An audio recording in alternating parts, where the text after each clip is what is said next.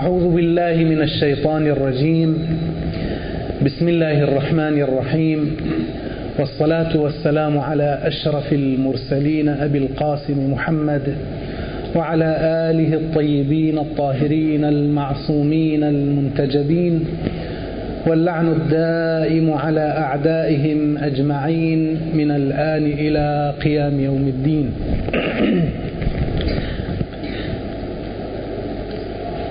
طلب الإخوان الأفاضل أن يكون البحث في هذا المكان المبارك عن فدك البضعة الطاهرة الزهراء سلام الله عليها. وجمعا للكلام والحديث ارتئينا أن يكون كلامنا في أربعة فصول. والرجاء التركيز في هذه العناوين حتى نستطيع أن نختصر قدر ما يمكن. الفصل الأول نتكلم عن مكانة الزهراء سلام الله عليها. والفصل الثاني حول فدك الجغرافيا والاقتصاد. فدك الجغرافية والاقتصادية. والبحث الثالث أو العنوان الثالث حول فدك التاريخية. والعنوان والفصل الرابع حول الاحتجاج وما يمكن أن يستفاد منها فقها وأصولا بمعنى عقائدا والحجة التي كانت عند الزهراء سلام الله عليها وعند آل البيت في مقابل خصومهم. بالنسبة إلى الفصل الأول وهو حول مكانة الزهراء يكفينا أن نعرف وهذا معروف أن فاطمة الزهراء سلام الله عليها بنص القرآن الكريم طاهرة مطهرة. إنما يريد الله ليذهب عنكم الرجس أهل البيت ويطهركم تطهيرا. معنى الطهارة ومعنى التطهير ما هو؟ لا معنى له إلا بالعصمة فإن أبيت على الأقل لأنها طهرت من بين جميع الخلق مع هؤلاء الأربعة الذين معها. على الأقل أنها لا تكذب.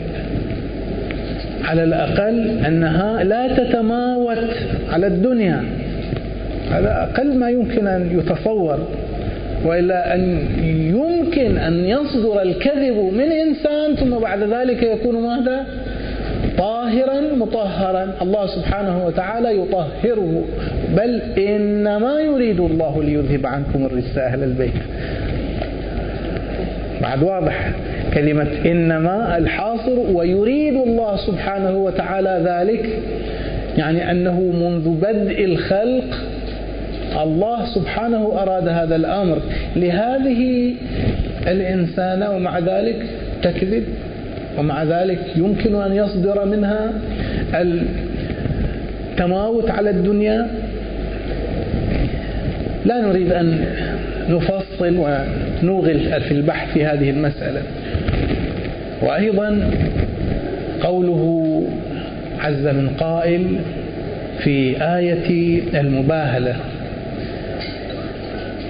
فمن حاجك فيه من بعد ما جاءك من العلم فقل تعالوا ندعو أبناءنا وأبناءكم ونساءنا ونساءكم وأنفسنا وأنفسكم. من بين جميع نساء قريش ومن بين جميع نساء النبي صلى الله عليه وآله هذا مو النبي اختار الله سبحانه وتعالى قال له قل. ونصارى نجران حينما جاءوا ورأوا تلك الوجوه. والأنوار التي كانت مقدمة عليهم قالوا لئن دعا هؤلاء عليكم فإن الدنيا تنقلب عليكم. فلذلك رجعوا. فإذا نساء النبي الزهراء فقط سلام الله عليها. هل يمكن أن يتصور أن يصدر منها الكذب؟ يعني نركز على مسألة الكذب. ليش هذا الأمر؟ يعني جدا مهم. شوف في أحد الصحابة يسمى بذي الشهادتين خزيمة ابن ثابت.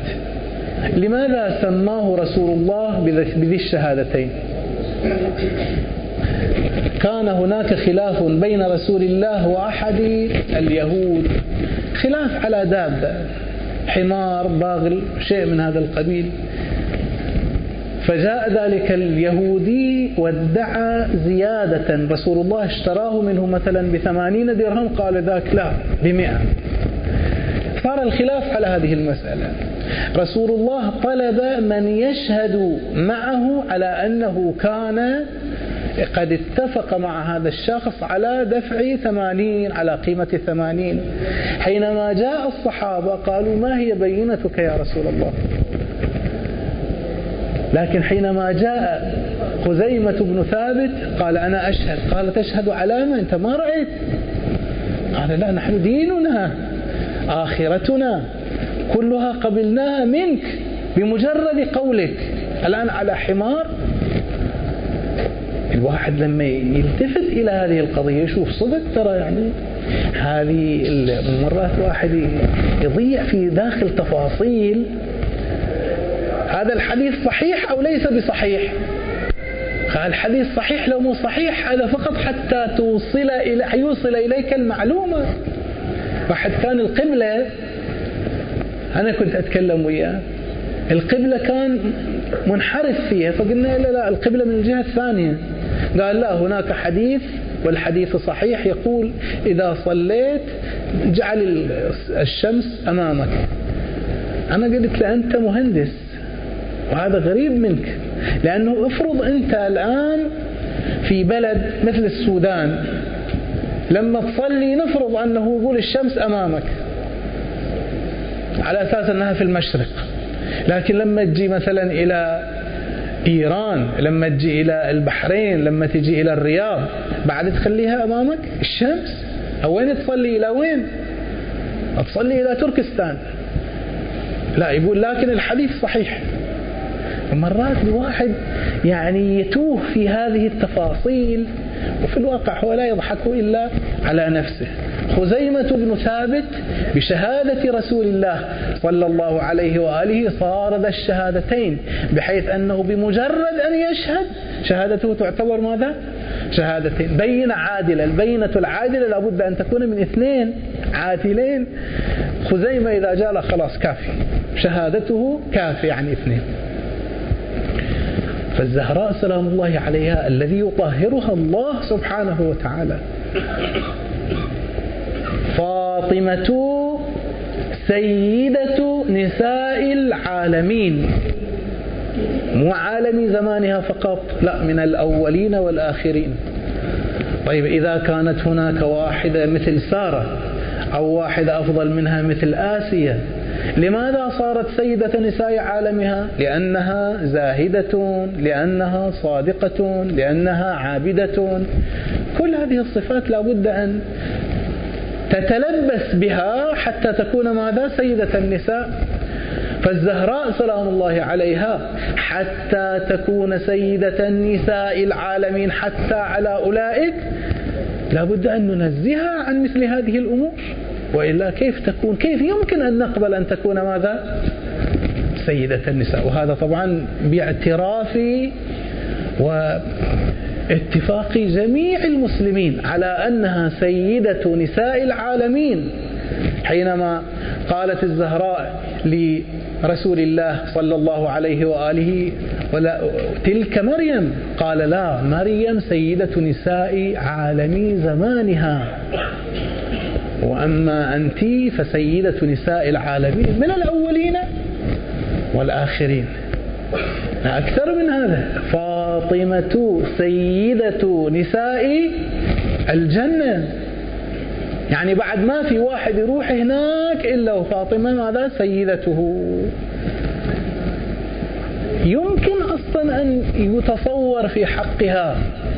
يعني لو يجي خزيمة لو يجي الرسول وتقول أنه كل الدنيا مالي نحن أمام واحد من أمرين. إما أن نقول أنها كاذبة. وبالتالي إحنا لازم نكذب القرآن لازم نكذب الروايات كلها. لأنه شلون لماذا خصصتها يا رسول الله بهذه المنزلة الخصيصة؟ لماذا يا رب أنزلت فيها هذا القرآن؟ جعلتها من الأبرار الأبرار الذين يتمنى الأنبياء والمرسلون أن يكونون أن يكونوا تبعا لهم. وتوفنا مع الأبرار الأنبياء يتمنون. القرآن الكريم بصريح العبارة إن الأبرار يشربون من هم هؤلاء الأبرار؟ علي وفاطمة والحسن والحسين طبعا وأفضل منهم رسول الله صلى الله عليه وآله. يمكن أن يتصور. وعلى هذا فقس. لا نريد أن ندخل. يعني هذا من المسلمات. إذا واحد عنده التزام اعتراف بالدين الإسلامي بالقرآن لازم يقول فاطمة الزهراء نزيهة منزهة طاهرة مطهرة. طاهرة مطهرة يعني شنو؟ مو الماي المقصود أنها الطهارة عن كل دنس عن كل عيب وإلا لا هذه مو مطهرة. سبحان الله شوف الآية تقول؟ إنما يريد الله ليذهب عنكم الرجس أهل البيت. خلاص انتهى. لا. ويطهركم تطهيرا. بعد فوق هذه أيضا. ويطهركم بعد كاف. لا تطهيرا. يعني لا يبقى أبدا شائبا. حتى الأنبياء حتى الأنبياء حينما نزلت آية الاصطفاء قال إن الله اصطفى آدم ونوحا وآل إبراهيم وآل عمران على العالمين. لكن ما فيها يريد الله ليذهب عنهم الرجس. أهل البيت مختلفون. طيب هذا فاصل لا نريد أن نوغل فيه ولكن واقعا عنوانه ظاهر واضح.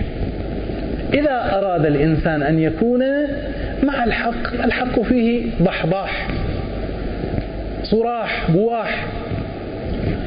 الفصل الثاني الآن هذا إن شاء الله نجعله كمقدمة حتى نرجع إليه فيما بعد. الفصل الثاني في فدك لأنها هي مورد الحديث. فدك الاقتصادية والتاريخية. أولا حتى نعرف ما هي فدك أصلا. فدك بقعة جغرافية خضراء خصبة. بعض الجغرافيين وبعض المؤرخين ذكروا أنها بحساب اليوم قرابة سبعة كيلومترات في شيء تقريبا قريب منه يعني قرابة أربعين إلى خمسين كيلومتر. سبعة في سبعة يصير 49 50 كيلو متر كلها قطعة من جنان الأرض مملوءة بالأشجار والنخيل والعيون الفوارة. ولحد الآن يستطيع الإنسان أن يرجع إلى منطقة تسمى الحائط مدينة الحائط من أتباع من توابع منطقة حائل. هذه منطقة الحائط هي فدك. في داخلها اليوم فدك. لحد الآن إذا دخلت مثلا بالجوجل إيرث روح شوف هذه المنطقة فتراها منطقة ما زالت لحد اليوم. مختلفة عن الصحراء الجافة الوعرة في شبه الجزيرة العربية. منطقة بهذا الحجم الذي ذكرناه خصوصا في ذلك الزمن الموغل. يذكرون أن ريعها دخلها واردها السنوي أربعون ألف دينار. الدينار يعني مثقال ذهب. المثقال الذهب يعني ثلاثة غرامات وأربعة أربعة من عشرة أو ثلاثة غرامات ونصف من الذهب الإبريز. الذهب الخالص. أنت احسب شوف إيش قد يصير. يقولون ذاك الوقت حتى الواحد يعرف ذاك الوقت جاء خراج البحرين إلى رسول الله صلى الله عليه وآله عند منصرفه من الجعرانة بعد معركة الطائف. فجاءه خراج البحرين ونثر على الحصير وكان ثمانين ألف درهم. ولم يكن حينئذ عد المسلمون استبشروا فرحوا استنطاروا من الفرح. لما شافوا هذه الأموال جبيت لهم من البحرين. ثمانون ألف درهم. ثمانون ألف درهم اقسمها على عشرة. كم تصير؟ ثمانية آلاف درهم. زين هذه فدك واردها السنوي أربعون ألف دينار. اضربها في عشرة. أربعمائة ألف درهم. واردها السنوي. حتى واحد يعرف أنه شنو الأثر ماله. يقولون أن هذه المنطقة نحاول أيضا أن نسرع لأنه الوقت يأخذنا. هذه المنطقة من المناطق الخصبة التي كانت من الأزمنة الموغلة. حتى في أيام الكلدان وأيام البابليين وأيام الرومان وأيام آه، الحضارات السابقة كانوا كل دولة تأتي تسيطر وتهيمن على هذا المكان. واليهود حينما هاجر عن فلسطين منهم قوم بسبب ما ذكر لهم في التوراة لأنهم كانوا يتوقعون ظهور النبي الجديد في يثرب قرب أحد. فلذلك بعضهم قدم بهذا السبب وبعضهم بسبب ال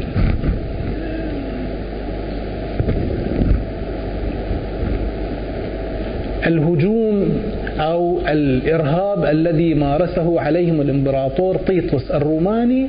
لذلك هاجر منهم كثيرون إلى آه، مناطق متعددة من البلاد ومنهم من قصد شمال الجزيرة العربية. فاستوطنوا في عدة أماكن. استوطنوا في آه، فدك واحدة من هذه المناطق. وعرف عنهم طبعا الزراعة وكذلك لأنهم كانوا يعيشون جوا حضريا آه، دائما اليهود معروف عنهم في كل زمان ومكان أنهم كان عصب الاقتصاد في إيدهم. فلذلك هذه الأماكن طبعا جاءوا وأزاحوا من كان فيها. قبل هكذا كان الأمر يعني حتى في البحرين عبد القيس لما جاءت في البداية كان هناك بكر بن وائل كان هناك تميم فجاءت عبد القيس وأبعدتهم عن المكان قرابة 400 أو 300 سنة قبل الإسلام. وهكذا جاء هؤلاء فطردوا هذا يفيدنا طبعا طردوا يعني أن هذه الأرض لم تكن أرضا لهم خالصة. طردوا من كان من كانوا فيها واستوطنوا المنطقة. وكان لها هذا هذه القدرة الاقتصادية الضاربة في ذلك الوقت. هذا أيضا كلام يطول ولكنه الآن ولكننا الآن لا نريد أن نسترسل فيه لأن الوقت لا يسمح لنا. النقطة الثالثة الفصل الثالث حول فدك التاريخية. ذكرنا أنه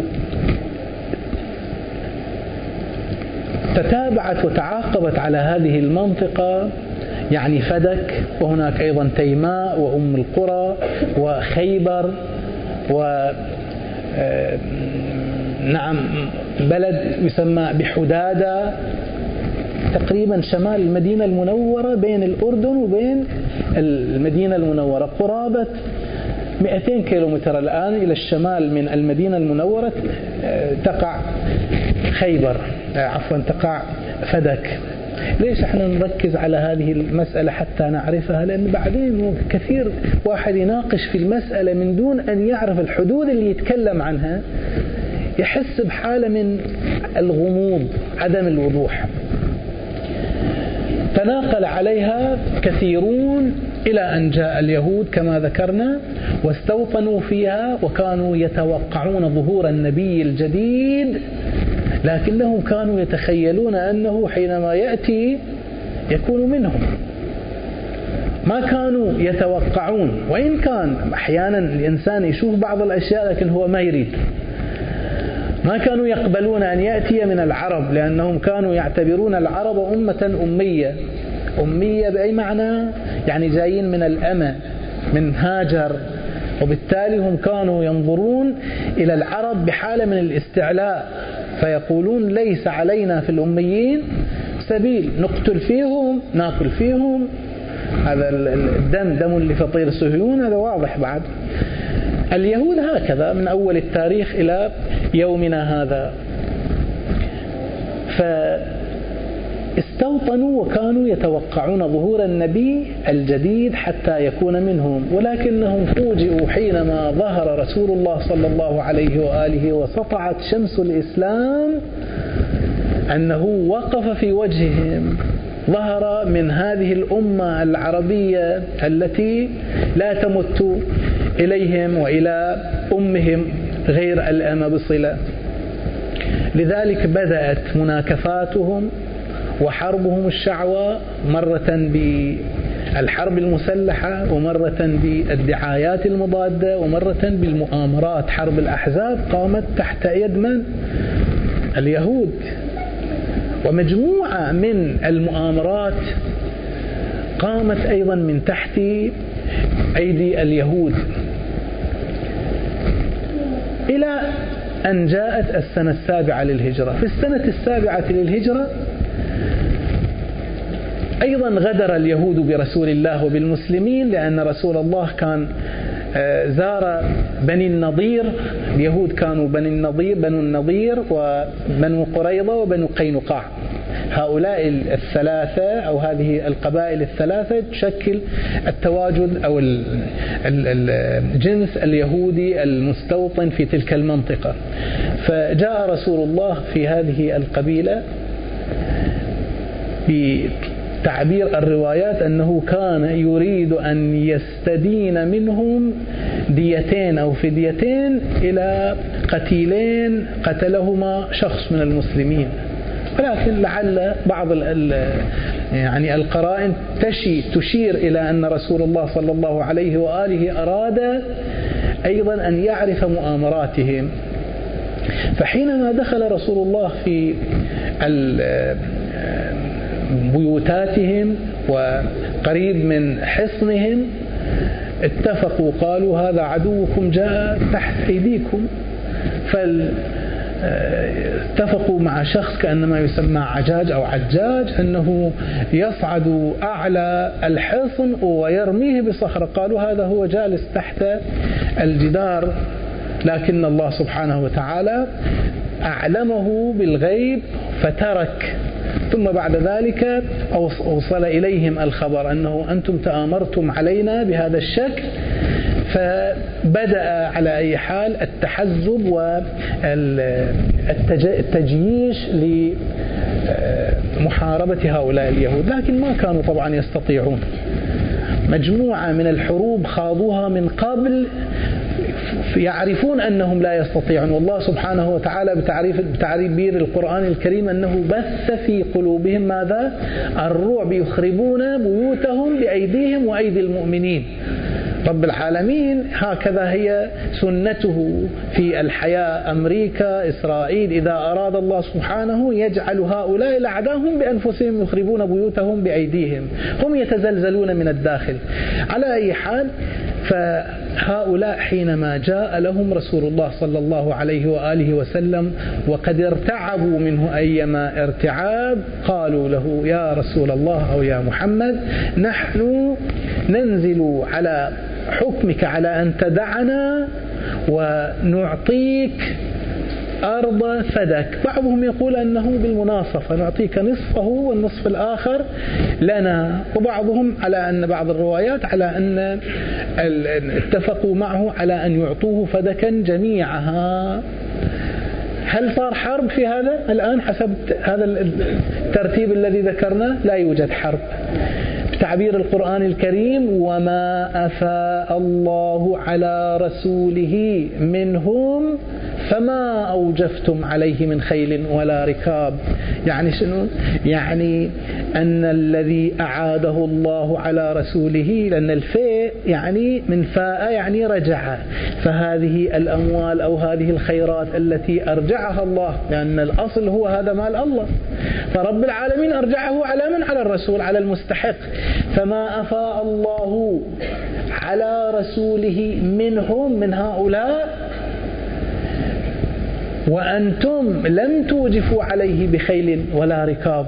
بخيل يعني بحرب لا رحت حرب ولا هو بعيد لأنه بنو النضير تقريبا جنب المدينة يمشون مشي الناس راحوا مشي إلى بني النضير. فلذلك لم يتعبوا ولم يشاركوا في حرب الخيل يعني الحرب والركاب يعني الضعن. فلذلك يقول أنتم ما بذلتم لا حربا ولا عناء في الوصول إليهم. فهذه من الأمور اللي يسموها ماذا؟ أنفال. والأنفال لمن؟ لله والرسول. رب العالمين يقول وما أفاء الله على من؟ على رسوله منهم. فالتعبير القرآن الكريم أنه هذا لمن؟ للرسول مو للمسلمين.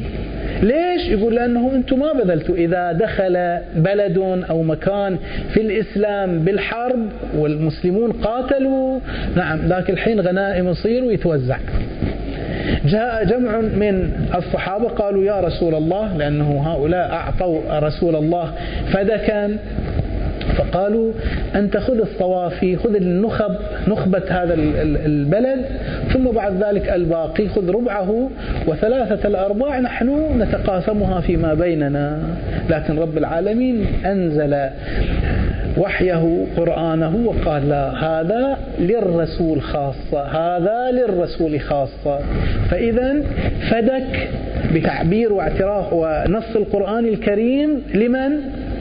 لرسول الله صلى الله عليه وآله وسلم. هي الآن للنبي. بعد ذلك عندنا أيضا آية أخرى تقول وآت ذا القربى حقه ونزلت حتى في كتابات أو في روايات إخواننا من أهل الخلاف أن رسول الله صلى الله عليه وآله نزل عليه جبرائيل وقال آتي فاطمة حقها. من وين؟ من فدك أي سنة هذه كانت؟ في السنة السابعة في السنة السابعة رب العالمين أمر رسول الله بأن يعطي فدكا للزهراء سلام الله عليها بقيت فدك عند الزهراء من السنة السابعة إلى السنة الحادية عشرة حيث توفي واستشهد رسول الله صلى الله عليه وآله. هذه السنوات إما أن اليهود بناء على ما ذكرنا أنهم كانوا يقولون لنا نصف ولكم نصف أو لا. يعني الزهراء كان عندها من يشتغل في فدك ويؤتيها يعطيها من الخراج. وقلنا قد؟ الخراج؟ أربعون ألف دينار دينار وليس درهم في السنة. بعضهم يقول هذا وين كانت تودي الزهراء؟ مذكور عندنا وهذا أصلا من آيات الزهراء وكراماتها أنه واحد أحيانا عنده ألف دينار تشوفه تغير القصر صار عنده صار عنده سيارة مركب فخم ما أعرف ملبس فخم. ولكن الزهراء سلام الله عليها مع أن ملك الأرض في ذلك الزمان كان عندها إلا أنها كانت تعطيه لأمير المؤمنين وأمير المؤمنين كان يوزعه على الفقراء والمحتاجين إلى درجة أنه تنزل الآيات على أنه ما كان عندهم قوت يومهم يروح يرهن الدرع ماله. وهذا لعله يخلي البعض يقوم يشك يقول ما عندهم من وين لعد هذه الأربعين ألف؟ لكن لازم الواحد يعرف من هو علي ومن هي الزهراء؟ اللي القلب مالها لباسها فستان العرس مالها تفديه والقلب القلادة مالتها أيضا تهديها في نفس ليلة عرسها. هذه ما تصير مو اعتباطا تصير هي سيدة نساء العالمين. فإذا كم سنة الأنصار هي تحت إيدها؟ من السنة السابعة إلى السنة الحادية عشرة يعني قرابة أربع سنوات وشيء كانت تحت يد الزهراء والناس كلهم متعارفين عليها. الناس في عهد رسول الله كانوا يعرفون أن فدكا كانت عند الزهراء وملكا للزهراء. إلى أن جاء زمان أبي بكر فأخذ وانتزع فدكا منها. وهذا أيضا بنصوص متعددة. أنه انتزعها انتزاعا سواء في شرح النهج لابن أبي الحديد المعتزلي أو لميزان الاعتدال الطبري. مجموعة على أي حال من النصوص الآن لا نريد أن نشغل أنفسنا بها كثيرا حتى لا تأخذ الوقت. تذكر أن روايات المخالفين أيضا تؤكد أن فدكا كانت في يد الزهراء ثم جاء أبو بكر وانتزعها منها انتزاعا. وهذا جدا مؤثر. بعد ذلك إن شاء الله أيضا نمر عليه ثم بعد ذلك نمر مرورا سريعا عليها ثم بعد أن أخذها من الزهراء سلام الله عليها بقيت عنده. في بعض الروايات تذكر أن عمر أعادها وبعض الروايات تنفي ذلك. عثمان أخذها وأقطعها لبعض أقربائه. جاء دور معاوية وأخذها وجعلها ماذا؟ جعلها ثلاثة أثلاث وهذا يدل على قوتها الاقتصادية. لأن الأشخاص المقربين يقول هذا زائد عليك أنت كاملة فيعطيه ثلث. إلى مروان بن الحكم ثلثا وإلى يزيد ابنه ثلثا وإلى عمرو بن عثمان بن عفان ثلثا. وزعوها. بعد معاوية حينما جاء مروان ابن الحكم خلصت له صارت إليه وسلبها ونهبها أيضا من بني الزهراء سلام الله عليهم. إلى أن جاء عمر بن عبد العزيز لأنه يقولون أن مروان أعطاها لابنه عبد العزيز عبد العزيز ابن مروان وعبد العزيز ابنه من؟ عمر عمر بن عبد العزيز. فعمر بن عبد العزيز ورثها في الظاهر. فهذه أخذها وأعطاها لمن؟ لبني الزهراء لبني فاطمة. وجاءوا اعترضوا عليه. لماذا تفعل هكذا؟ أنت آه، يعني تنقم بذلك على عمل الشيخين. فاعترض عليهم. قال فاطمة مصدقة كما ذكرنا. القرآن الكريم يصدقها. أنا لو ما عندي علم بأن رسول الله أعطاها وجدت هي مجرد ادعاء تقول أن هذه الأرض لي أنا خلاص أصدقها ولا أطلب ماذا؟ شاهدا على ذلك. فكيف وقد جاءت بشهود؟ جاءت بعلي بن أبي طالب صلوات الله وسلامه عليه وبالحسنين وبأم أيمن. ومع ذلك فقد ردت. فأنا الآن ورثتها فأنا رجعها على بني فاطمة. هكذا أيضا استمر الحال إلى أن راح سنتين فقط. بقي عمر ابن عبد العزيز فجاء يزيد بن عبد الملك وانتزعها مرة أخرى. طبعا هذا يشير إلى حقيقة وهي أن هذه الأرض أو فذاك إذا لم تكن للزهراء. لماذا يرجعها هؤلاء؟ لماذا يرجعونها؟ بعد ذلك يأتي الكلام. فإذا إرجاعهم لها معناه أنه ماذا؟ أنهم يقرون أنها كانت مالكة لهذه الأرض. ثم بعد ذلك العباسيون أيضا أبو عيسى السفاح آه، أعطاها لبني فاطمة ثم جاء أبو جعفر المنصور فأخذها ثم جاء المأمون فأعطاها ثم جاء المتوكل فأخذها. وطبعا نوع من اللعبة هذا يعطيها حتى يقول نحن بعد برأنا ذمتنا. ولذلك يجي آه، هارون الرشيد يسأل الإمام الكاظم سلام الله عليه يقول ما هي حدود فدك؟ الإمام قال لأن يحدها العريش عريش مصر من الشمال. إحنا قلنا وين سبعة كيلومترات؟ في سبعة كيلومترات في الحائط في اتباع توابع مدينة حائل أو محافظة حائل. لا الإمام الكاظم يقول لا. يقول طبعا بعض الروايات يقول أن هذه حقيقة وليس مجرد رمز. بعضهم يقول هذا رمز. شمالا وين؟ عريش مصر. عريش مصر وين؟ تعرفونها في الجغرافيا الآن في الخريطة. عريش مصر تصير بالضبط على البحر المتوسط فوق. تدخل هالشكل وراها على غزة. مباشرة تدخل على غزة. هذا حدودها. وين المدينة المنورة؟ وين فدك الإمام الكاظم يقول حدها من الشمال عريش مصر ومن الشمال الشرقي دومة الجندل. دومة الجندل الآن شمال الجزيرة العربية بينها وبين الأردن والعراق. ومن الغرب سيف البحر يعني البحر الأحمر. ومن الغرب أو عفوا من الجنوب نفس المدينة المنو أحد جبل أحد. فقال هذه كل الدنيا. يعني شنو؟ قال كان اليهود مو إحنا قلنا كان اليهود يملكون هذه وهذه تصالحوا على عليه على ان يعطوه الزهراء سلام الله عليه وطبعا حدها أمير المؤمنين من قبل. حاصل أن هؤلاء كانوا واحد يأخذها وواحد يعطيها لعبة صارت. واحد على أساس أنه يقول أنا برأت ذمتي واحد يأخذها لا يشوف أنه بعد ما يقدر. العجيب أنه كانت معطاء ولكن اليوم لحد الآن الآن طالعوها في الصور. شوفوا النخيل فقط من دون رؤوس. ما أكثر النخيل فيها. أرض شاسعة. أربعين كيلو مترا مو قليل. مربع طبعا.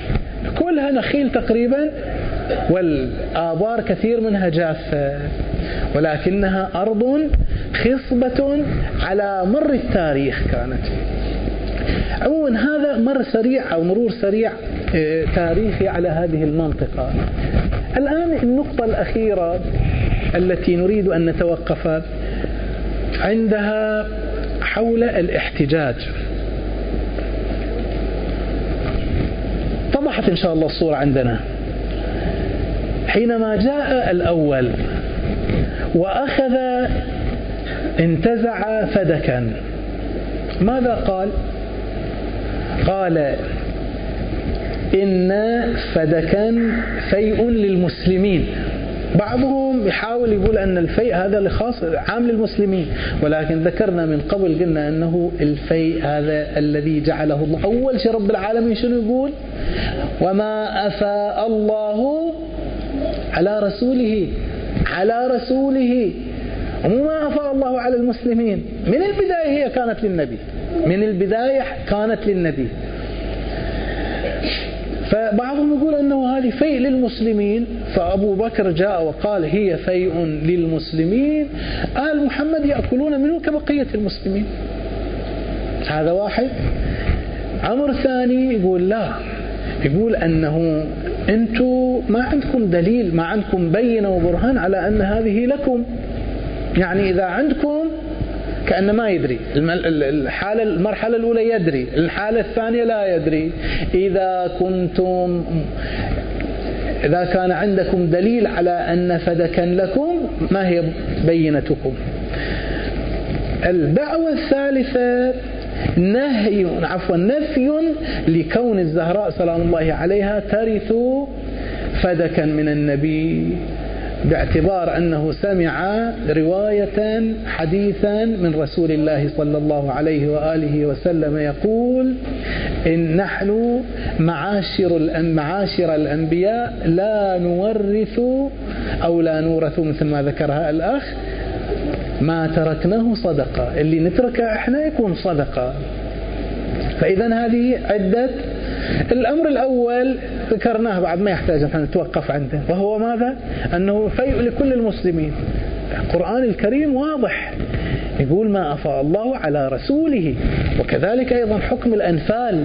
إذا دخلت أرض في الإسلام من دون حرب ومن دون بذل فإنها تكون هذه خالصة لرسول الله صلى الله عليه وآله وسلم. وإذا كان واحد آخر ملك حاكم من حكام المسلمين أيضا تكون له خالصة من دون المؤمنين إذا كان شرعيا طبعا هذا الحاكم. هذا لا نبحث فيه. نقطتان لأنهما عادة يثاران وتثاران في آه، مجالس الذكر. لذلك نحن نذكرهما أيضا بشيء من الاختصار. الأمر الأول الإرث الأمر الثاني أنه لا دليل على أو لا بينة على الملك. هناك قاعدة لأن النقطة الثانية وهي أنه لا دليل على الملك.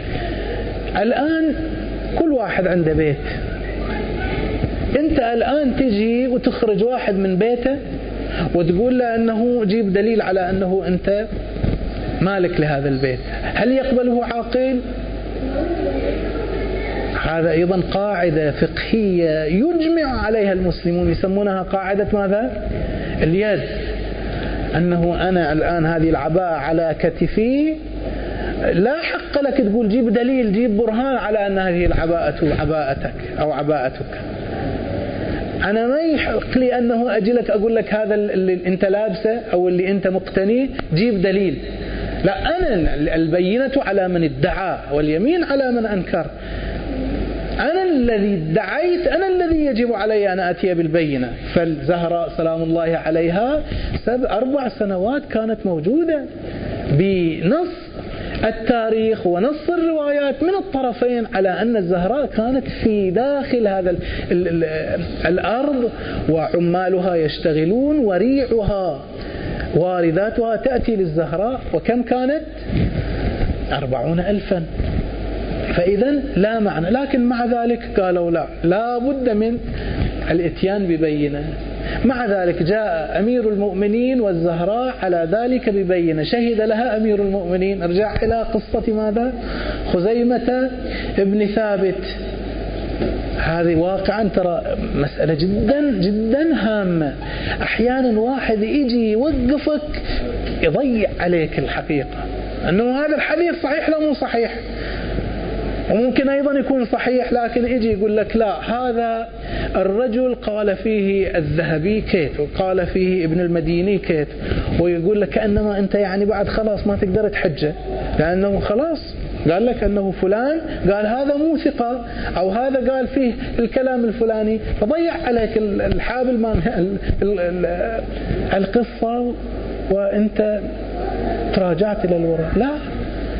إحنا هذه القضايا مسألة صحة السند هذه فقط يلجأ إليها إذا لم تكن تعلم. إذا كنت تشك. أما إذا الآن مثلا نجي على موت مثلا صدام قول شنو السند؟ سند صحيح أو أن ابن المديني قال أن هذا الشخص هذا أصلا إليه معنى هنا؟ اليابان موجودة. شنو دليلك؟ ما هو السند اللي قال هذا هو الطريق إليه؟ هل هو صحيح أو مو صحيح؟ أو مثل ما ذكرنا قصة الشمس والقبلة. هذه مو مقبولة. لازم الواحد يلتفت الحقائق لا معنى للخوض في الأسانيد فيها إذا كانت ثابتة. شلون أنت تثبت الحقائق؟ مرة أنا بعيني أشوف وجداني أنا أحس مرات لا هذا بعد الكل يقول به حتى لو كانت الأمور ضعيفة. الآن مثلا قضية كربلاء كثير من الناس يجي يحاول أنه يشكك يقول والله هذه الآن رواية صحيحة لو الشكل تقاس الأمور. كربلاء الآن الكل متفق. لذلك الشيخ الأميني لما اعترضوا عليه في قضية الغدير ليش أنتم تقولون؟ نقول إحنا في كربلاء شوفوا اللي سويناه أنه دائما في كل بلد في كل منطقة مأتم وعلم للإمام الحسين الآخرين بعد الحين ما يشككون فيها. ليش؟ بسبب هذا الموقف. في الغدير يحاولون أن يشككون مع أن أحاديث الغدير من الأحاديث التي يندر أن يكون هناك أسانيد مثلها. لكن لما يجي الأمر إلى التشكيك بعد خلاص لا يوجد حد. الحاصل أنه هذا اللعب على هذا الوتر أنه هذا السند صحيح مو صحيح مو يقول هذه القضايا ثابتة. الكل المؤالف والمخالف متفق على أن الزهراء سلام الله عليها كانت في هذا المكان وكان عمالها يشتغلون وكانت تأخذ هناك شواهد على هذا أيضا. من الشواهد على ذلك قول أمير المؤمنين صلوات الله وسلامه عليه في نهج البلاغة بلى قد كانت في أيدينا فدك مما أظلته السماء. فشحت عليها نفوس قوم وسخت عنها أنفس قوم أو نفوس قوم آخرين. أو مثلا أن عمر بن الخطاب حينما في بعض الروايات أن الزهراء سلام الله عليها حجت وحجت أبا بكر جابت إليه دليل جابت إليه كذا الحج فلذلك كتب لها صكا قال هذه بفدك. فحينما جاء عمر اعترض على أبي بكر قال لماذا تعطيها؟ قال جاءت بالبينة. قال من أين تصرف على المسلمين؟ هذه تشير أيضا إلى قوتها الاقتصادية وأيضا تشير إلى ماذا؟ إلى أنها كانت يعني في إيد الزهراء ولكن القصة أنه لازم ناخذها لأنه إذا ما أخذناها شلون إحنا نصرف؟ ما عندهم اعتراض. هذا عمر بن عبد العزيز اللي ذكرناه. المأمون أيضا حينما اعترضوا عليه أيضا ذكر نفس المحاجة. قال أن الزهراء صادقة مصدقة وأيضا قد صح عندنا أنها كانت تملك هذا المكان بتمليك رسول الله. سبحان الله. الزهراء سلام الله عليها بنت رسول الله وبنت خديجة. خديجة التي أنفقت جميع أموالها وقد كانت التاجرة الأولى في الجزيرة العربية. آخر المطاف تدرون أنها لم تملك حتى كفنا تكفن به تكفن به. فكفنها رسول الله بمقنعتها. هذه التي قام الإسلام على مالها. بعدين نجي نقول أن رسول الله أعطاها أو ما أعطاها. عندنا في الروايات أن رسول الله أعطاها للزهراء سلام الله عليها بعنوانين. العنوان الأول أن له أن عليه دينا لخديجة والثاني مهر خديجة. فأعطاها للزهراء سلام الله عليها من هذا الباب هذا أقل القليل هي شنو؟ فذك بالنسبة إلى أموال. خديجة كلها كتاجر أكبر في المنطقة بأسرها. الحاصل أنه الآن هذه الأرض كانت عند الزهراء سلام الله عليها. ملك طلق لها. يأتي أبو بكر ليقول ما دليلكم عليه ما, ما بينتكم على هذا؟ الزهراء تأتي بأمير المؤمنين ليحلف ليشهد ويأتي بالحسن والحسين سيدي شباب أهل الجنة في فيشهدا ويأتي بأم أيمن فتشهد ومع ذلك وبعضهم يقول هنا لا بأس هذه الإشارة بعضهم يقول زين ليش بس أمير المؤمنين بقية المسلمين يجون يشهدون؟ هي القصة شنو؟ ليش بالذات أمير المؤمنين جاي؟ كان يخلي آخرين لأنه حجته قوية أمير المؤمنين. اللي القرآن تقريبا نصفه حسب تعبيرهم. الآلوسي يقول 333 آية في أمير المؤمنين نزلت. هذا اللي ما يمكن آية التطهير وغير آية التطهير. هذا المفروض بس يقول خلاص هذا توقيع. مو خزيمة بن ثابت هذا. وكذلك أيضا أم أيمن التي شهد لها رسول الله بالجنة إنها امرأة من الجنة أو في الجنة والكل متفق على هذا. أبو بكر عمر وجاءت وحاجت وقالت أول قبل ما أشهد أقول لك النبي ما قال هذا الكلام في قال نعم بعد ذلك شهدت. وهكذا الحسنان اللذان هما ماذا؟ سيدة شبه بأهل الجنة. مو ببلاش وشنو على حساب قطعة أرض واحد يوقفه ومع ذلك لم يقبل منهم قال أمير المؤمنين هذا إلى زوجته. والحسنان صغيران.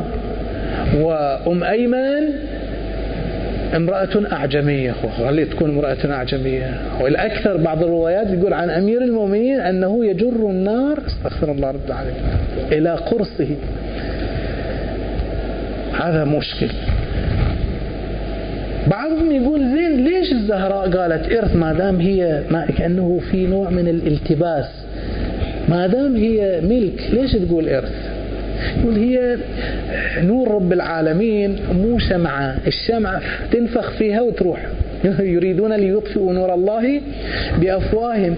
لكن هذه الأمور الإلهية السماوية مثبتة بأدلة كثيرة. إذا أنت تعاندني هذا مع أنه أنت محجوج. لكن أنا ما أواصل وياك في الحجاج. أجيك من جهة ثانية. أقول نفرض وهذا الفرض مو صحيح. نفرض أنها لم تكن لي لكن هذا مال أبوي بعد. هذا ما أفاء الله على رسوله. فأنا أخذت بالإرث. فيجي أبو بكر ليبتدع هذه البدعة الجديدة ويقول لا أنا سمعت رسول الله حديثا من رسول الله يقول نحن معاشر الأنبياء لا نورث لا نورث. يعني ناس يورثون ما تركناه صدقة. زين من وين جبت هذا الحديث؟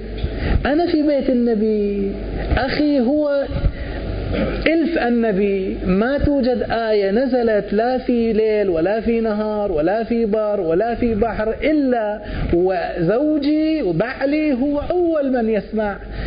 إحنا أولى المسلمين على أي حال. واحدة مثل هذه المسائل اللي هي تخص بنات النبي تخص أولاد النبي. المفروض أول ناس يعرفون من؟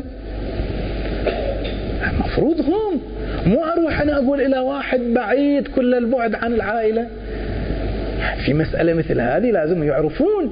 ومع ذلك يأتي فيقول لا أنا سمعت من شاهدك؟ قال عمر أنا أشهد. وما يخالف سلم. لون إحنا نسلم.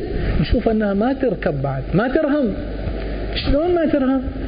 ولا انه إذا تقول أن رسول الله لا يورث وسلم. وشلون البقيه ورثوا شلون يقولون بيوت؟ أزواج النبي. من وين صارت بيوت أزواج النبي؟ بيوت أزواج النبي لابد أن نقول ماذا؟ لابد أن نقول أن أزواج النبي ورثنا. ممن ورثنا؟ من رسول الله؟ يعني رسول الله والرسول يورثون يورثون يورثون. فإذا هذا الكلام ميت. ثانيا أنت تقول بأنه سمعت. ما معنى أن تعطيها بعد أن تأتي جاءت لك بالشهود؟ وهذا الحديث صحيح لو مو صحيح؟ إن كان صحيحا ينبغي أن يتمسك ويلتزم به. أنت تتنازل يعني أنه هذا الحديث مو صحيح. ثم ما يخالف. يقولون أن عمر بن الخطاب رجعها إلى على فاطمة الزهراء أنه الوضع الاقتصادي شوي تغير. رجعها على كيف ترجعها مع أن الرسول لا لا يورث؟ وهكذا الآخرون الذين جاءوا و وزعوها على عفوا أرجعوها على الزهراء سلام الله عليها. فإذا هذا الحديث لا يستقيم. نحن معاشر الأنبياء. يقول شوفوا أنتم بنفسكم الشيعة عندكم حديث موجود في الكافي. يقول إن الأنبياء لم يخلفوا دينارا ولا درهما. الأنبياء العلماء ورثة الأنبياء. فهذا نفس الحديث يقول لا واجد فرق بين الحديثين. ذاك يتكلم عن أن الأنبياء بالنسبة إلى الأمة ما يورثونهم بالفلوس. يورثون الأنبياء بماذا؟ بعلمهم بدينهم. ما يتكلم عن أن النبي لا يرثه ابنه. ولذلك جاءت الزهراء سلام الله عليها وقالت أنه القرآن ينص على هذا. بسم الله الرحمن الرحيم. وورث سليمان داود. ترى القرآن كله حجة لآل البيت. واحدة واحدة من هذه الآيات حتى لو في التاريخ حتى لو في القصص حتى لو في الأحكام يوم من الأيام تشوف مسألة تشوف آل البيت قالوا أن هذه الآية تنصرنا. فلذلك تشوف أن القرآن يشهد لآل البيت وأهل البيت يشهدون للقرآن. وورث سليمان داود إذا تقول أنه سليمان ورث العلم والعلم مو بس لداود عند آصف بن برخية عند مؤمنين عند أنبياء بني إسرائيل. لماذا؟ في خصوص داود أو زكريا سلام الله عليه في سورة مريم. كاف ها يا عين صاد ذكر رحمة ربك عبده زكريا إذ نادى ربه نداء خفيا إلى أن يقول ماذا؟ رب هب لي من لدنك وليا يرثني ويرث من آل يعقوب واجعله ربي رضيا اجعل لي من لدنك وليا. لو صارت الآية يرثني لو كانت الآية يرثني يعني يصير هذا نوع من يعني بالسكون. يرثني. لا لا يرثني يصير صفة. أما يرثني تصير شنو؟ تصير جزاء للشرط. يعني إذا سويت بعض الأمور هو يسويها ولذلك هناك ما يصير معنى إلى آل يعقوب أنهم يرثون. ولكن الآية الثانية التي جاءت بعدها تبين أن المعنى الأول هو الصحيح ولا غيره. يرثني ويرث من آل يعقوب سواء كان آل يعقوب هؤلاء علماء أو غير علماء. يعني هذه الوراثة المذكورة هنا وراثة مادية. يا ربي أنا أريد ولي يرثني. يعني شنو بعبارة أخرى؟ يعني أريد ولد من ظهري من صلبي. ما أريد وليا. يعني واحد يجي قولتهم الآن بالتبني. لا لا أريد وليا يكون صفته أنه مستحق للإرث مني ومن آل يعقوب. لأن أساسا نحن من عائلة من أسرة واحدة. فإذا بشهادة القرآن الكريم أن زكريا يرثه ماذا؟ يحيى ابنه وهو نبي. فكيف تقول أن معاشر الأنبياء وأن الأنبياء لا يورثون؟ وهكذا القرآن الكريم يقول يوصيكم الله في أموالكم. إلى أن يقول للذكر مثل حظ الأنثيين. أو الأقربون أولى بالمع... الأقربون وأولو الأرحام أولى ببعض في كتاب الله. بعضهم أولى ببعض في كتاب الله. هذه آيات عامة. كل واحد يرث أنت من وين تطلع؟ إحنا مرات عندنا رواية وهذه موجودة ورواة كثيرون إلها ومع ذلك لا نقبلها. لماذا؟ لأنها تخالف القرآن. هذه رواية. رواها شخص واحد. وهذا الشخص المفروض أنه يجر النار إلى قرصه لأنه يريد أن يثبت أمرا يفيده هو. وهو الوحيد. أو جاء واحد أيضا وياه وقال أنا بعد سمعت ولكن آيات صريحة فصيحة من القرآن الكريم تقول إن هذا غير صحيح. لكن حين يوجد معنى أصلا للتوقف عند هذه الرواية؟ لا معنى للتوقف عند هذه الرواية مع مخالفة مناقضة معارضة القرآن الكريم لها. فلا يصح الاعتراض على الإرث ولا يصح الاعتراض على النحلة أو أن رسول الله صلى الله عليه وآله أعطاها إياها. عموما الكلام يطول والاعتراضات ربما أيضا تأتي في بعض الأذهان لكن الوقت لا يتسع. أكتفي بهذا القدر وإن شاء الله إذا كان عند الإخوان أي اعتراض أو مداخلة أو مثلا في الفرص الأخرى. والحمد لله رب العالمين وصلى الله على محمد وآله الطاهرين. لا بس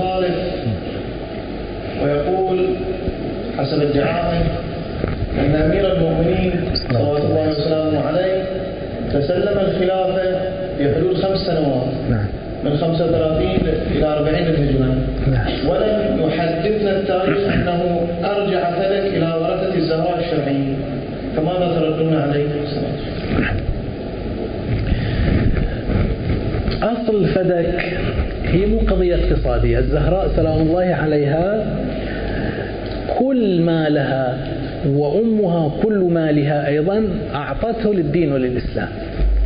لكن بالذات هذا كان الأصل فيه الخلافة. الأصل فيه الاحتجاج والاعتداء العدوان على هذا الحق.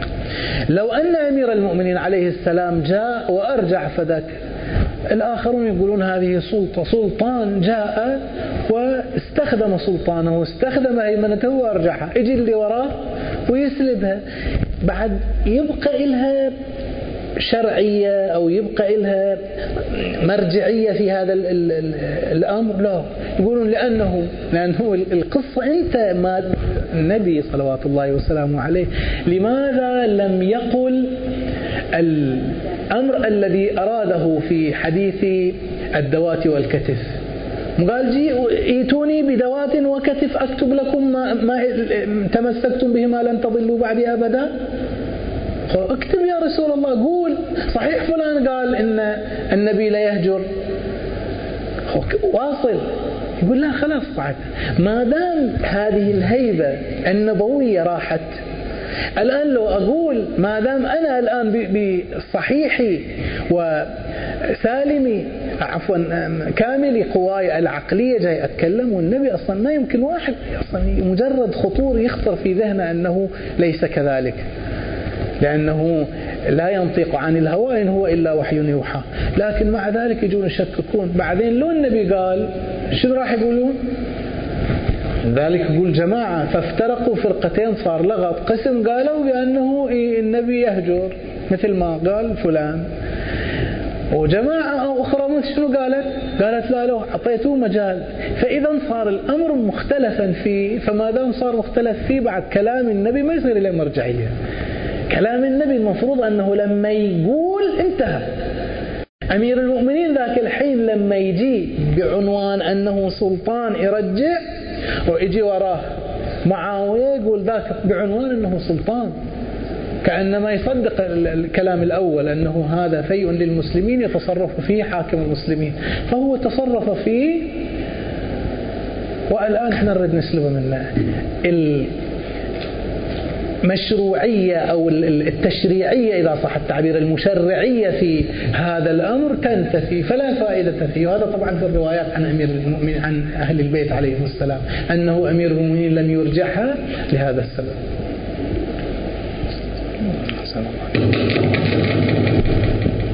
سؤال آخر. يقول السائل قضية فلك قضية تاريخية حدثت وانتهت السؤال ما هو الأثر المترتب منها والذي قد نعاني منه إلى هذا اليوم. شو الأثر المترتب على إثارة نحن بناء على هذا إذا سلمنا بهذا قصة هابيل وقابيل. أصلا ليش القرآن الكريم يذكرها؟ يوميا إحنا لازم نقرأ القرآن ونقول أن هابيل قتل عفوا قابيل قتل هابيل. فقابيل بسط يده لأخيه لكي يقتله. هابيل رد عليه وقال لئن بسطت إلي يدك لتقتلني ما أنا بباسط يدي إليك لأقتلك إني أخاف الله رب العالمين. فسولت له نفسه قتل أخيه إلى آخر شنو فايدة إحنا عرفنا قصة؟ هذا يذكرني بواحد كان بسم الله الرحمن الرحيم يذكرها. بسم الله الرحمن الرحيم يذكرونها بسم الله. كل مكان بسم يقول عرفنا كافي مرة واحدة وكافي. إذا كانت القصة أنه ما دام هي معروفة وتاريخ مجرد تاريخ إذا القرآن ثلاثة أرباع لازم نحدثه لأنه تاريخ. إحنا شو نسوي فيه؟ تاريخ معناه أنه أنت لما تسمع عن هابيل توقف وياه. لما تسمع عن هابيل أصلا رب العالمين حينما جاء بقصة الأخوين ابني آدم اتلو عليهم نبأ ابني آدم إذ قربا قربانا فتقبل من أحدهما ولم يتقبل من الآخر. إلى أن ينتهي من القصة شيء يقول رب العالمين؟ من أجل ذلك كتبنا على بني إسرائيل أنه من قتل نفسا بغير نفس أو فساد في الأرض فكأنما قتل الناس جميعا من أجل ذلك لأنه هذا تاريخ يريد منا أن نعتبر منه. القرآن الكريم دائما يقول أنا شلون أعتبر؟ أعتبر أشوف أن الذي وقع في الخطأ أتجنبه وأن الذي التزم بالظلم أتجنبه وأن الذي ظلم أنتصر إليه وأن الذي وقف مع الحق أقف معه.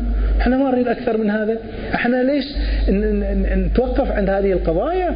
إحنا جايين نستفيد من الحرب العالمية الثانية والأولى وحرب ما أعرف الصينيين والحروب ال... إذا لازم إحنا نسد آذاننا وعيوننا عن التاريخ حتى لا نستفيد منه. وإذا قرأنا إحنا نوقف ضد هتلر وإحنا نوقف ضد كل نازي وضد موسيليني وضد ليش توقف ضده ذلك؟ أمة قد خلت لها ما كسبت وانت يعني شنو؟ يعني نغمض عيننا ونسد آذاننا؟ لو لا نعتبر منها عبرتنا منها أننا نقف مع الحق حيث كان ونقف ضد الظلم حيث كان. وتبين لنا أيضا من هو الحق ومن هو الباطل. تعي تبين لنا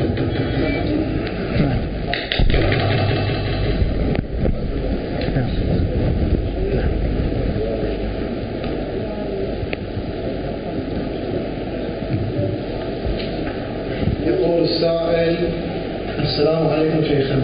عليكم السلام. سؤالي ما دور الإمام علي عليه السلام في انتهاك فلك من فاطمة الزهراء عليها السلام؟ مرة ثانية. ما دور أمير المؤمنين في انتهاك فلك؟ لأن التاريخ يحدثنا أن الزهراء هي التي سعت. فما- فماذا كان دور الأمير صلى الله عليه وسلم؟ الآن ذكرنا أن أمير المؤمنين سعى سعيه بالمقدار المتاح. أمير المؤمنين مثل قضية الهجوم على الدار. كان يمكن أن يسل سيفه ويقتل وينتصر أيضا. كان يمكنه أن ينتصر. يعني عندنا بعض الإشارات أنه كان هذا بيده ولكن الإسلام كله يروح. ليش؟ لأنه هؤلاء جماعة كانوا واقفين ضد هذه انتهى. أمرهم منتهي المتربصون بالدين بالإسلام. جايين يشوفون أن هذا الدين الجديد الفتي كيف يفعل بعد رحلة النبي. إحنا نجي الآن نتقاتل الآخر ما يدري. الآن مثلا الذي يحصل في البحرين أو الذي يحصل في بعض البلاد العربية الآخرون ما يدرون. به يعرفون بس هذا اللي من الإعلام اللي يطلع لهم. فأمير المؤمنين لو أنه كان يتصرف تصرفا آخر ما كان يقدر. لا كان يقدر. ولكن على حساب ماذا؟ ولذلك هو يقول كانت بلى كانت في أيدينا فدك. فهو ينتقد وهو يستنكر ولكن يريد أن يشير إلى أن هذه الدنيا ميزت المحقين عن المبطلين. وإلا هي نفس فدك ماذا كان يفعل فيها أمير المؤمنين والزهراء؟ كما ذكرنا أربعون ألف دينار سنويا كانت تجبى إليهما فيفرقانها في الفقراء والمساكين. طيب هم منعوهم عنها منعوهما عنها. فموقف أمير المؤمنين هل يأخذه أيضا بالقوة والاقتدار؟ لأن هذا دائما يكرروه. أمير المؤمنين لماذا سكت؟ أمير المؤمنين لماذا صبر؟ أمير المؤمنين أبو الغيرة. أمير القصة مو هذا القصة أنه لو أنه تحرك لكان الإسلام لا يبقى منه باقيا هنا الآن لازم غيرتين تصير عنده. غيرة على كل الإسلام وغيرة على فدك. فأي الغيرتين ينبغي أن تتحرك؟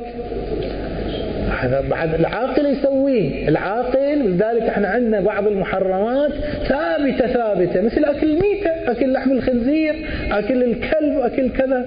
لكن في المجاعة المخمصة شو يقولون؟ مرة واحدة ما في بتموت حرام عليك ما تأكل. وشلون انقلب الحكم الشرعي؟ لأنه مصلحتين أو مضرتين مفسدتين. دار الأمر بينهما. ذاك الحين تقدم المفسدة الأقل يعني هي تسويها أو تقدم المفسدة الأكبر يعني هي تتركها على المفسدة الأقل. وهكذا فعل أمير المؤمنين. قلنا أيضا أن هذا السؤال قد أجيب يعني من خلال كلام سماحة الشيخ يتكلم عن حادثة الهجوم على الدار وضرب الصديقة الطاهرة وهل أن أمير المؤمنين كان في الدار أو لا؟ أن أجيب عليه في ضمن الكلام. سؤال آخر يقول إذا كانت مكانة الزهراء سلام الله عليها معروفة لدى المسلمين في تلك الفترة نعم. وكانت فلك معروفة لديهم بأنها ملك للزهراء لمدة أربع سنوات. فلماذا لم تصدق حجتها سلام الله عليها؟ ولم تحصل حالة من الاستنفار لا أقل من الفقراء المستفيدين من تلك الأرض آنذاك ولم تحصل ماذا؟ حالة استنفار أي. يعني من فئة المسلمين في ذاك الزمان لا أقل الفقراء الذين كانوا يستفيدون من آه، خراج هذه الأرض لم يستنفروا ولم يستنكروا في ذاك الزمان. هذا الكلام تقريبا يتكرر بأشكال مختلفة. إحنا تقريبا أشرنا إليه في الأثناء وهو أنه شوف أنت بعد أن ثبت لك هذا يقينا. أنا ثبت عندي هذا لكن حين أوجه الاتهام إلى هؤلاء لماذا لم يتحركوا؟ الآن مثلا قوم موسى القرآن يثبت ينص كم كان قوم موسى؟ كم كان قوم موسى؟ سبعمائة ألف مليون. في بعض الروايات ألف ألف وفي روايات سبعمائة ألف. تبعوا موسى. وين عبرهم النهر أو البحر الأحمر أو نهر النيل؟ وبمعجزة أي معجزة؟ وكل حين يطلبون معجزة. ولما عبروا النهر شنو قالوا؟ شافوا جماعة يعكفون على آلهة لهم قالوا يا موسى اجعل لنا إلها كما لهم آلهة. سبحان الله هذا القرآن الكريم بصريح العبارة يقول أن قوم موسى هكذا فعلوا. متيقنين لو لا؟ الحين السؤال هو أنه يا قوم موسى يا مئة ألف عفوا سبعمائة ألف أو يا مليون أنتوا ليش ما تحركتوا؟ أنتوا ليش ما قبلت؟ ليش ما وقفتوا ويا موسى لما جاء؟ السامري السامري شنو سوى؟ شاف قبضة من أثر جبرائيل أخذها حركها أخذ الذهب مالهم سوى ثور وجعل أثر الرسول أثر جبرائيل فيه وطلع صوت. بعد هذه المعاجز المعاجز الكبرى أجي بعد أطلب أثرا بعد عين؟ لكن مع ذلك راحوا وعبدوا العجل أنت تضرب على رأسك من الدهشة. تقول شلون هالشكل يسوون؟ لو تجي تقول أنه مو معقول مو معقول أنه 100 700 ألف معقول يعني هالشكل سوى أنا ما أتصور على الأقل أنه في جماعة يعني عندهم آه، يعني شوي من دين شوي من ضمير شوي قاعدين يشوفون يقول هذا الأمر موجود بنص القرآن الكريم. ويتكرر مع الأنبياء. بالنسبة إلى قضية فدك الآن بغض النظر عن هذا السؤال الأمر ثابت لو ثابت؟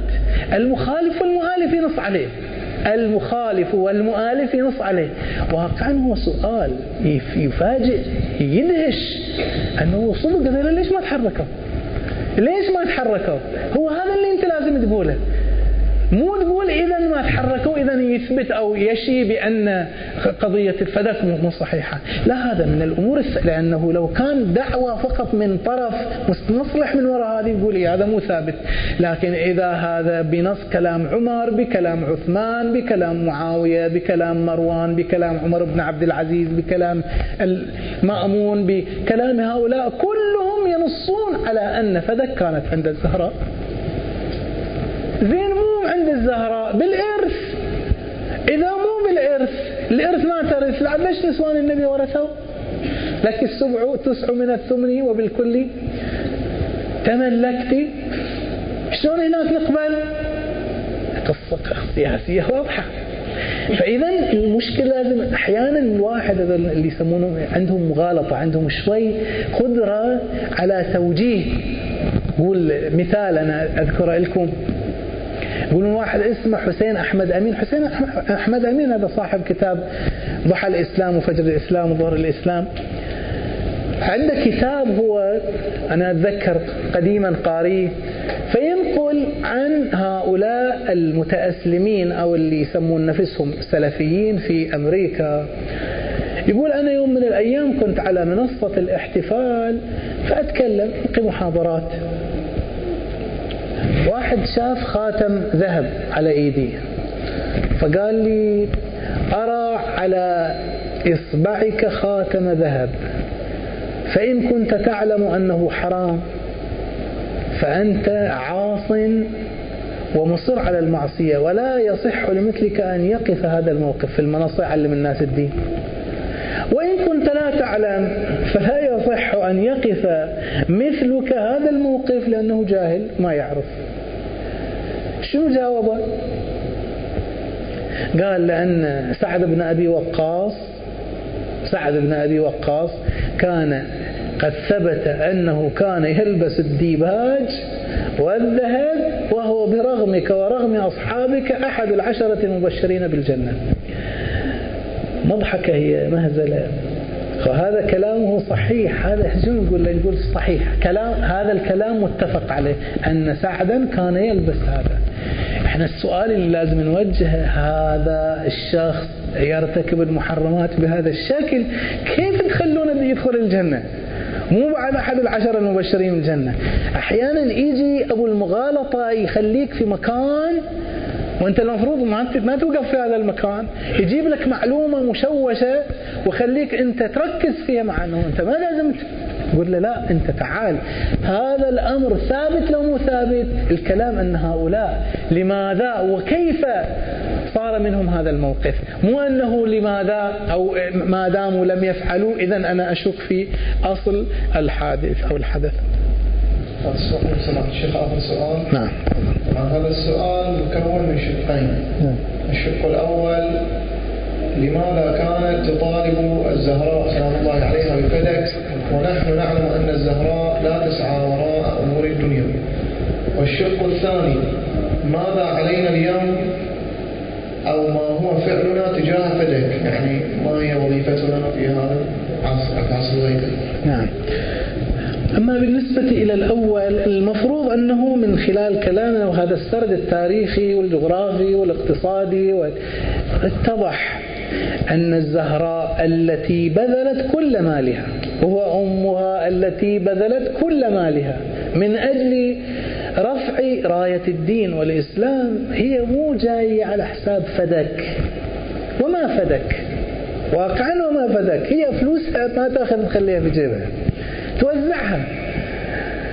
لكن القصة اللي ذكروا الآخرين أنه الذي يمتلك تلك القوة الاقتصادية الضاربة في ذلك الوقت يكون له فعل كثير يحرك كثير من الناس. في فقراء يسموها فقراء الصفة لما تروحون المسجد النبوي تشوفون خلف بيت الزهراء سلام الله عليها هناك مثل السارية يصلون عليه كثير من المسلمين هناك. هذا صفة هذه الصفة مسلمون يجون يقعدون بس حتى يعطونهم كل يوم صحن أكل حتى يأكل. في كثير من الناس ترى اللي عنده هذا الضغط يشكل عليه تشيل منه الصحن يقول أنا مستعد أن أتنازل. تعطيه الصحن يقول اللي تريد أنا. أي. فلذلك الزهراء سلام الله عليها بعد أن عرفنا موقفها المالي المادي. ولما نشوفها تصر على هذا الأمر إذا المقصود هو نصرة أمير المؤمنين. إذا هو أن هذا المال حينما يبقى عند أمير المؤمنين فيمكن تصريف الأمر. واللي أعمق من هذا بعد اللي وراء هذا أيضا هو أن الآخرين كيف تكشف عوراتهم؟ لأن الأمور واضحة. خلاف للقرآن الكريم خلاف للقرآن الكريم. أي ثالثا غير هذا وهذا أن الزهراء سلام الله عليها مو هي ابتدأت الزهراء جو نهبوها أخذوها من عندها. خلاص أنت الآن يعني إذا يجون نهبوك لازم تسكت تخلي إيد على إيد. أنت لما يكون عندك تعطي بكيفك. لكن واحد يجي يأخذ من عندك مئة فلس. الساكت عن الحق. شيطان أخرس خصوصا إذا كانت له تلك الآثار الكبرى على مسيرة الحق والباطل. آه المسألة الثانية أنه وظيفتنا وظيفتنا في مسألة فدك وغيرها في مسألتين. المسألة الأولى أنه إحنا لابد علينا كموالين كمحبين للحق أنه فدك وأمثال فدك تحتاج إلى تنقيح وتحقيق حتى أولا نعرف الحق. حتى نعرف أصحاب الحق حتى نعرف كيف نرشد الآخرين إلى الحق. لأنه اليوم صايرة معركة أفكار ومعركة الأفكار تؤخذ هذه الحوادث التاريخية والوقائع التاريخية كمادة خام فيها. فتعطى لك أو لغيرك بشكل اليوم بعض الأطفال. كان ذاك اليوم واحدة مو طفل عمره تقريبا 15 سنة.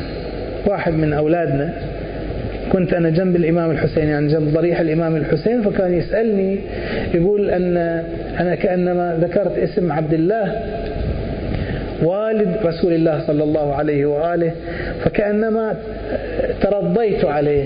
فقال شلون تترضى عليه هذا؟ يعني زين هذا عبد الله قلت هذا والد الرسول. الرسول كل آباء قال لا يقولون لنا شيء غير مختلف. وهذا إذا ما تروح أنت تدقق وتبحث وتبحث وتطلع هذه القضايا وتتثبت لأن الأصل هو في الواقع عقيدة الإنسان. المسألة الثانية في النشئ يعني حتى نوصل أفكار الدين نوصل بعض الإخوان عرض لي في بداية الكلام قال للأسف الشديد إحنا واحدة من المشاكل اللي تواجهنا أنه إذا كان مجلس حسيني نشوف ما شاء الله المكان يغص بأهله. ولكن إذا كان كلام عن محاضرة أو عن تحقيق أو عن كذا شوف أن الناس يعني مو كثير يتوجهون. إحنا لازم نحاول أنه أولا نزرع في شبابنا في أولادنا في مجتمعنا حب الوصول إلى الحقيقة وإلى التحقيق.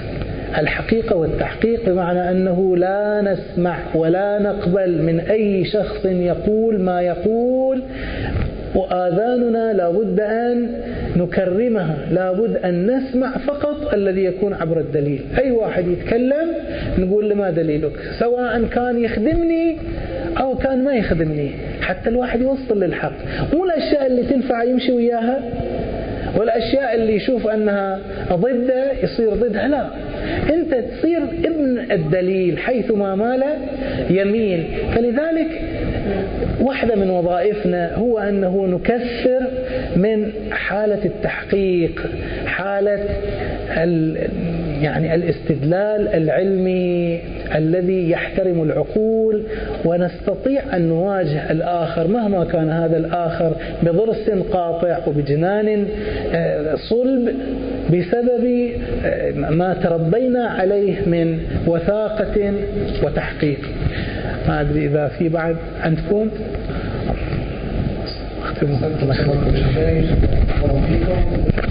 نفع الله بكم ونلتقيكم إن شاء الله في لقاءات أخرى.